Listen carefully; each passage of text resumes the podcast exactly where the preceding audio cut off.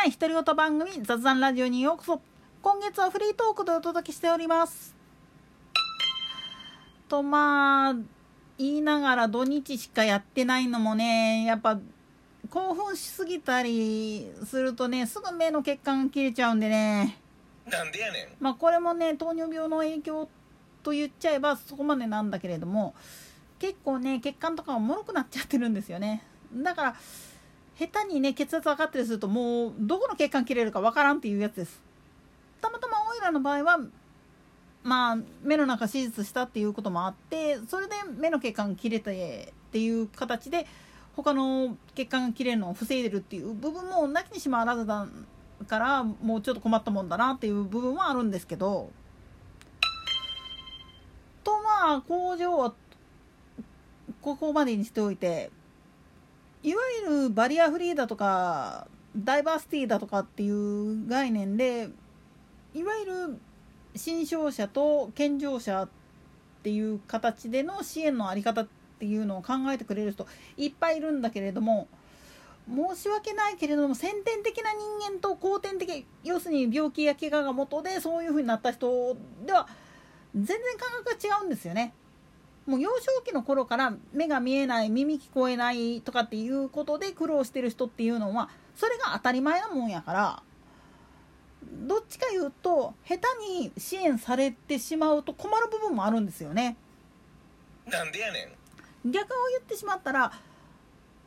後からだから怪我や病気が元で障害を負ってしまった人足をなくした腕をなくした目が見えなくなった耳聞こえんくなったっていうのがいわゆるもともと生まれ持ってそういう障害を持ってる人っていうのはそれが当たり前であって自分はそれで正常なんだっていう感覚で生きてる人っていうのが結構多いんですよね。逆に後からなった人っていうのはそれゆえにかわいそうだっていう見方はされがちなのはそれまで健康体であったにもかかわらずある日突然っていう注釈がつくんですよね。そういう注釈がついてる人らと元からそういう障害を持ってる人っていうのを一緒くたにされてしまうとぶっちゃけ迷惑っていう部分があったりするんですよね。だから実のところ言うとそういう新商者のためのウェアラブルっていうものがいろいろ出てきてはいるんだけれどもこう自分たちが考えるウェアラブルっていうのがあった方がみんな使い勝手がいいだろうっていうふうに提供してもらうのはいいんだけれどもそれこそ本当に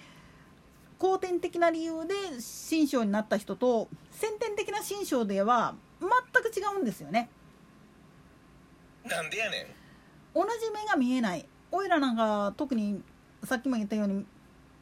もう目が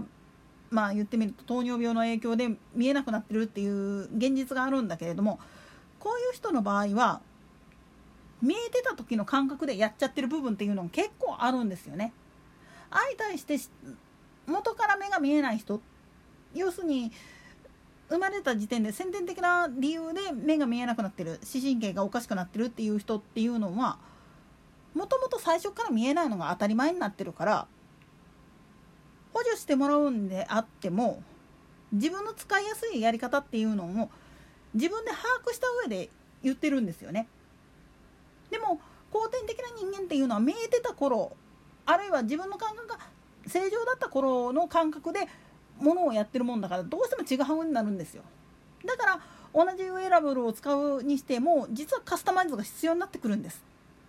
同じ白杖であったとしても音を立てた方が使いやすい素材としては金属よりも木の方あるいはプラスチックの方が使いやすいとか長さ買ってまあ1メーター前後でいいやっていう人もいればもうちょい短い方がいい長い方がいいっていう人もいるしそれこそ本当にカスタマイズしないといけないんですよね。つまり自分たちだったらこれで当たり前だろうって思うようなものっていうのを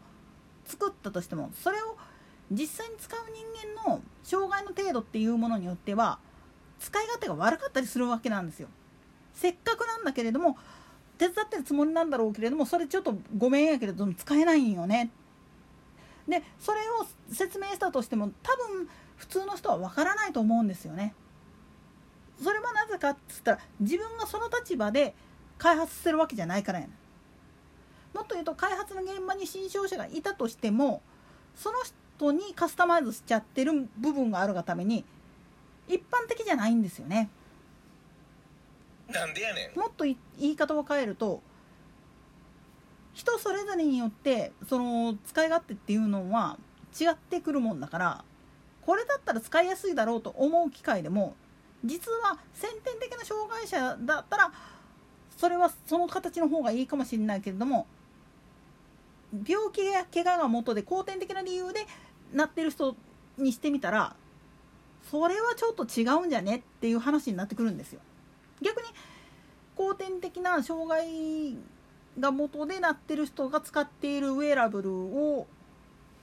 先天的な障害を持っている人が使おうと思っても使いにくいと思うんですよね。だから実は難しいんですよ介護特に新生者介護っていう部分において言っちゃうとその人によって程度も違えれば事情が違ってくるんで同じウェアラブ機器いわゆる新生のためのバリアフリー機能って呼ばれるようなものを開発したところでそれを使いこなすのは実際にその障害を持っている人自身の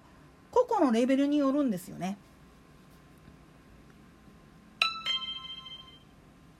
つまり訓練が必要なのか否かっていうのも関わってくるし訓練が必要ないものであったとしてもその人自身のレベルでいけるかどうかっていうのもかかってくるわけなんです。だから自分のとこ言っちゃうと本当は一人一人に合わせたものにした方が使い勝手が良かったりするわけなんです。逆転の発想で言ってしまったら新商社が使えるものを健常者が使ったらもっと使いやすいやっていう風になるのはそれは当たり前なんですよ。なんでやねん。なぜなら人間工学上に基づいた形っていうものは自分たちが子供の時赤ちゃんの時に